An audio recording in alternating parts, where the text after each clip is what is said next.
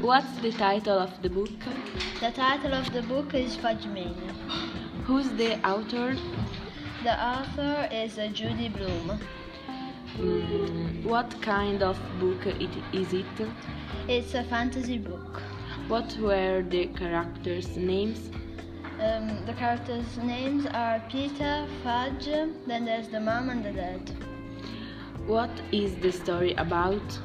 Uh, the story is about um, this little boy named Peter and his little brother Fudge.